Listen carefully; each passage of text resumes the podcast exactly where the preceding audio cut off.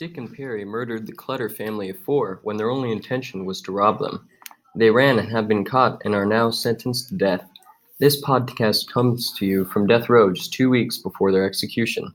It is suspected that Dick and Perry both had mental disorders leading to their crimes, but this information was disregarded in their case due to the fact that they both displayed knowledge of their illicit actions.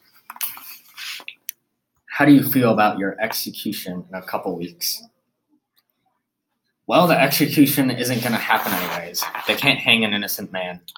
We're both gonna hang. There's no way out of it. There's something wrong, Dick. People can't do what we did. There's something wrong. Well, I at least didn't do nothing, sweetheart. And I'm not going to hang for it.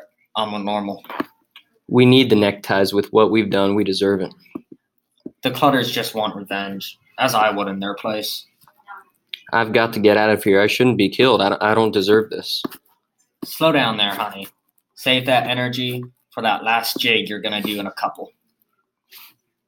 What are your thoughts about the Clutters? I don't know. They were fine. Nothing nothing wrong with those. They were friendly enough. That Mr. Clutter could raise a fine looking crop, if you know what I mean. So, why did you kill them?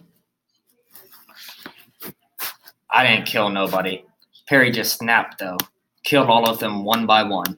You know I didn't, but I don't know why we did what we done. I, I, I couldn't have done it, right? I, I couldn't have killed those people.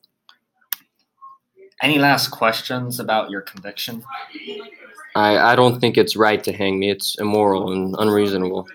I'm I guess I couldn't say I deserve this punishment, but like there's no apology. I'm I'm sorry for what I've done, but I suppose it's only right. They can't hang an innocent man. Just you see, I'll be out at the next appeal, and next time we'll talk over some whiskey. You'll see.